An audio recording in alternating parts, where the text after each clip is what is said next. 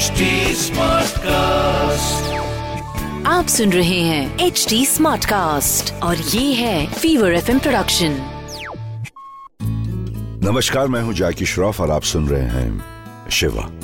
कल के एपिसोड में आपने हमारे साथ सुना शिव अपने भक्तों को हमेशा माफ़ कर देता है। शिव अपने भक्तों को हर हाल में अपना लेता है। अब आगे। राजू दरवाज़ा खोलो बेटा। हाँ aunty ji. Aunty ji parcel आया है। हाँ हाँ एक मिनट। जा बेटा अंदर से हज़ार रुपए निकल के दे जरा कुरियर वाले को। हाँ जी आंटी जी। पाँच सौ दो सौ दो सौ सौ ये हो गए हज़ार। हम्म, पाँच सौ अपनी पॉकेट मनी।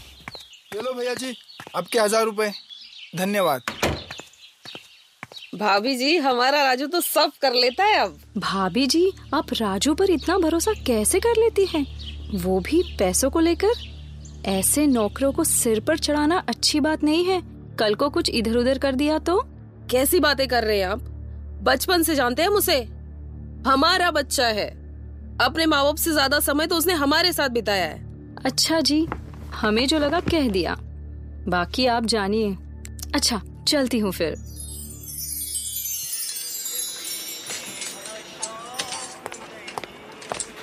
और कैसे हो चचा?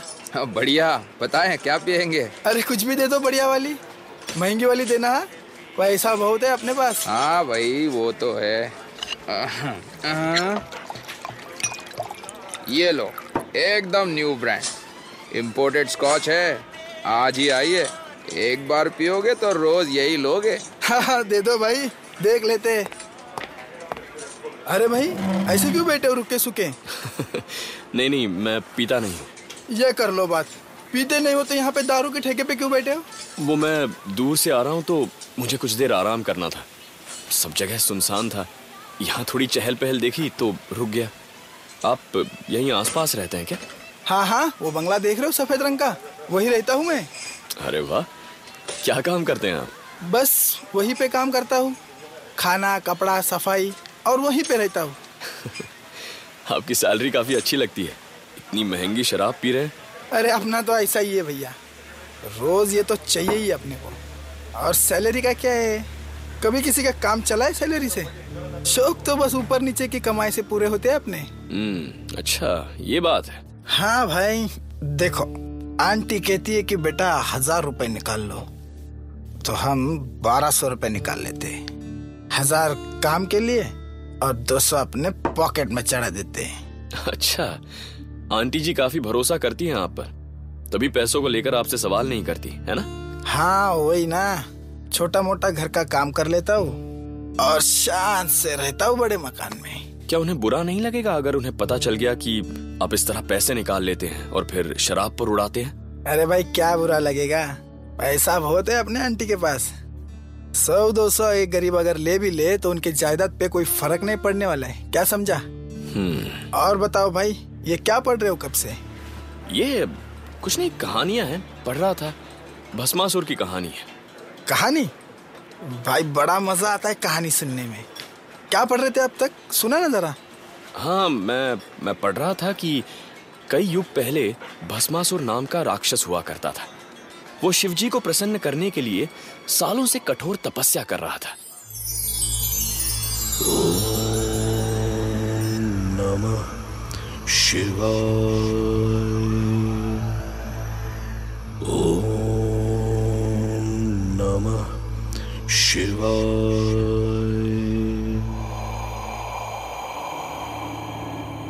ईश्वर आप कहाँ जा रहे हैं? तुम्हें सुनाई नहीं दे रहा पार्वती। मेरा भक्त मेरी तपस्या कर रहा है। किंतु ईश्वर वही कसुर है। आप उसे वरदान कैसे दे सकते हैं? वो मेरा भक्त है पार्वती। मैं असुर देव और इंसान में भेद नहीं करता हूँ। जानती हूँ ईश्वर परंतु वो एक असुर है। और ना जाने वो कैसा वरदान मांगेगा। वो चाहे जैसा भी वरदान मांगे जब तक वो इस संसार के नियमों के विरुद्ध नहीं जाएगा उसे वरदान देना मेरा कर्तव्य है। मैं जा रहा हूँ।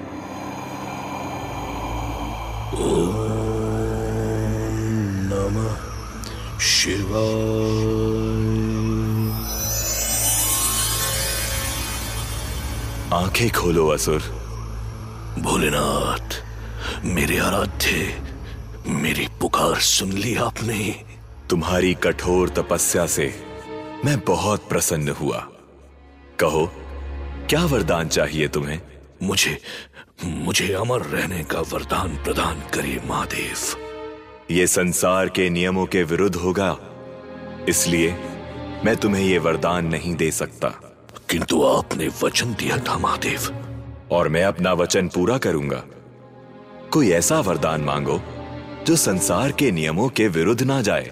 मुझे कुछ ऐसा वरदान मांगना होगा जिससे मैं सबसे शक्तिशाली बन जाऊँ।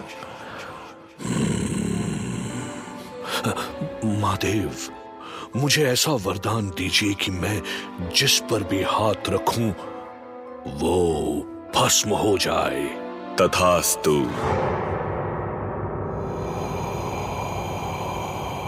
नारायण नारायण ये क्या कर दिया महादेव ने? उस असुर को इतना शक्तिशाली बना दिया। हाँ विष्णुदेव अगर उसने उस शक्ति का दुरुपयोग किया तो? अब क्या कर सकते हैं ब्रह्मदेव? चाहे वो असुर क्यों ना हो। उसने महादेव की प्रार्थना की है। वरदान देना तो उनका कर्तव्य है।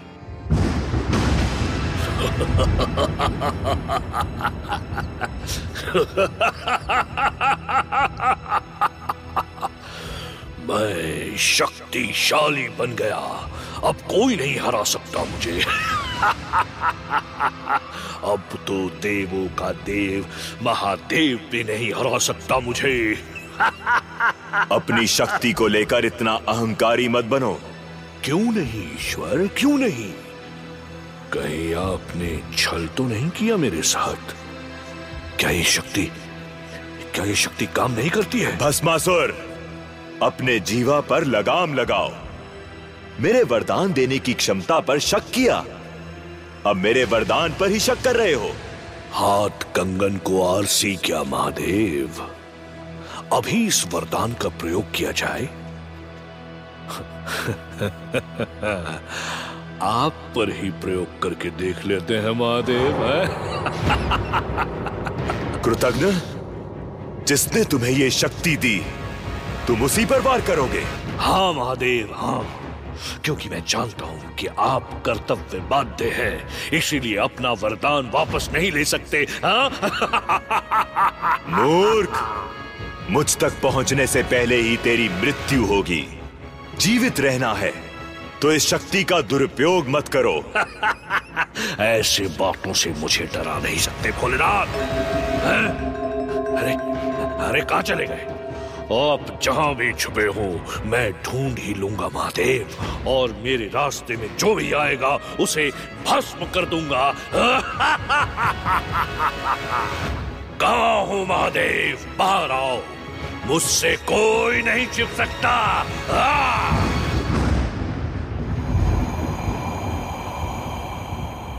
नारायण नारायण, विष्णुदेव भस्मासुर के रास्ते में जो भी आ रहा है वो उसे भस्म किए जा रहा है। मुझे लगता है वो तब तक विनाश करता रहेगा जब तक स्वयं ईश्वर उसे नहीं मिल जाते। चिंता ना करो नारद मुनि मेरे पास एक उपाय है।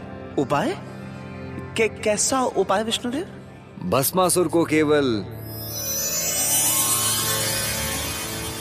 मोहिनी ही परास्त कर सकती है।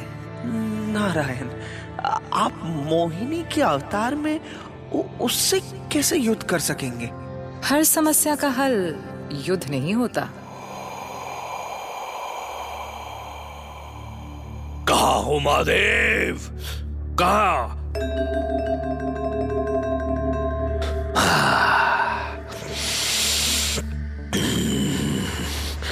कितनी सुंदर स्त्री है। क्या सौंदर्य है। कौन हो तुम? मोहिनी नाम है मेरा। किंतु आप कौन? भस्मासुर हूँ। ये पूरा संसार डरता है मुझसे। देवों का देव महादेव भी मुझसे डर के कहीं छुपा बैठा है। अगर मुझसे विवाह करोगी तो इस पूरे संसार की महारानी बना दूँगा तुम्हें। महारानी?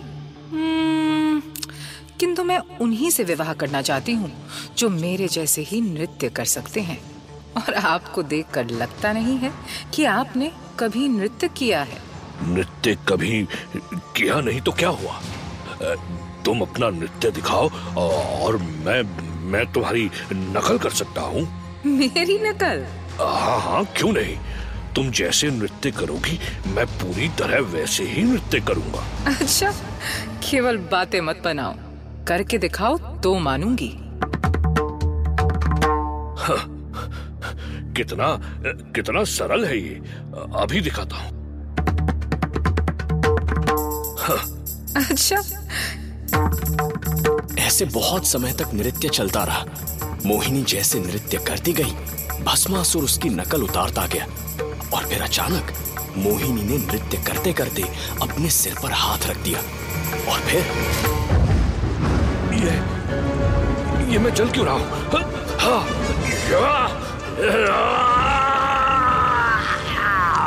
क्योंकि भस्मासुर तुमने स्वयं के ही सर पर हाथ रख दिया है।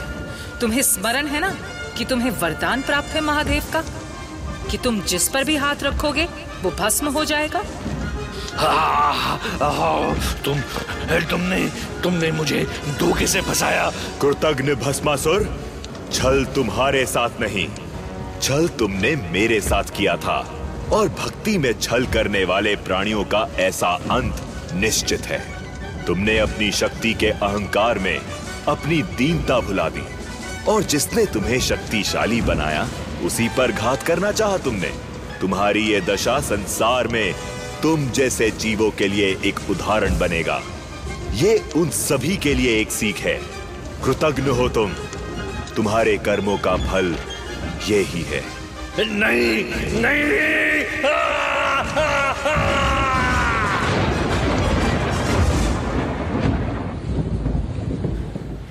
भस्मासुर का अंत उसके कर्मों का फल था। जिसने तुम्हारी ज़रूरत के वक्त मदद की। अगर उसी को धोखा देना चाहते हो तो भस्मासुर की तरह भस्म हो जाओगे। कोई भी धोखा ईश्वर से छिपता नहीं है। वो हमेशा देखते रहते हैं। और कर्मों का फल तय करते हैं। भाई अपनी तो उतर गई यार। क्यों? इतनी अच्छी लगी कहानी। अरे भाई बहुत ज़ोर से लगी। अरे आप तो रोने लग गए। क्या हुआ? भस्मासुर का सुन के लगा जैसे ये मैं ही हूँ। भाई हमारी आंटी जी हमको इतना प्यार दी पैसा भी दिए रहने का जगह दिया और हम उन्हीं को धोखा दिए।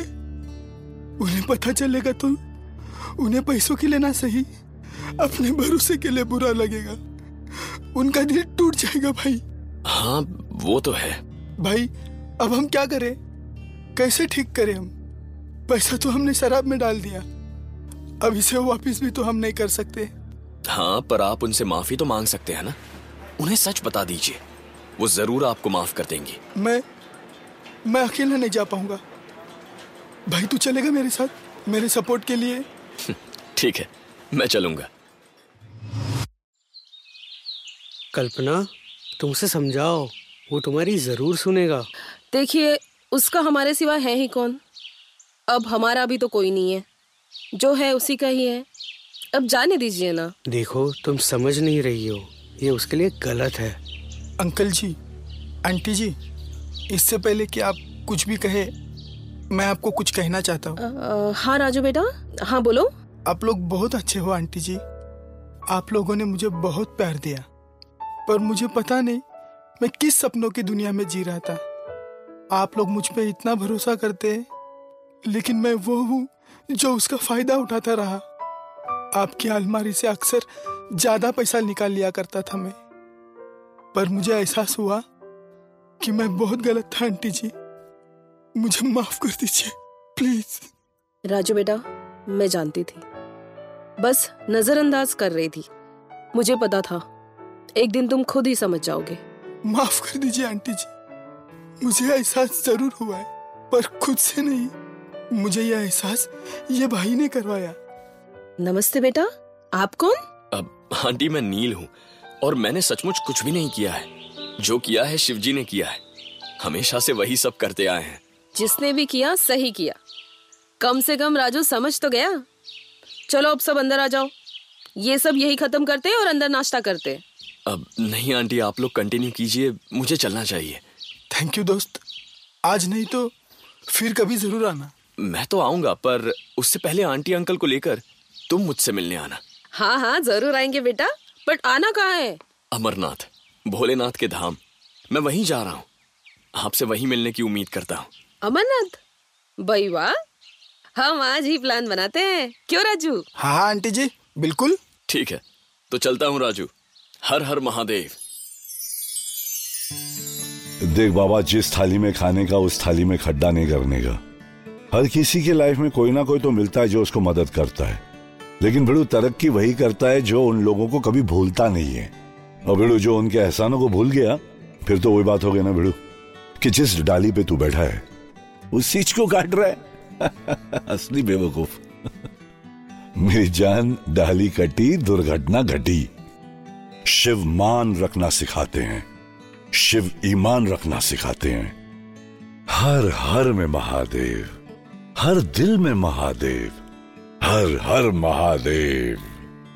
तो ये थे आज के शिव वचन। मेरे यानी जैकी श्रॉफ के साथ। याद रखिएगा और हो सके तो इस पर अमल कीजिएगा। मैं फिर लौटूँगा। तब तक के लिए सुनते रहिए शिवा। शिवा। आप सुन रहे हैं एच डी स्मार्ट कास्ट और ये था fever F production H smart cast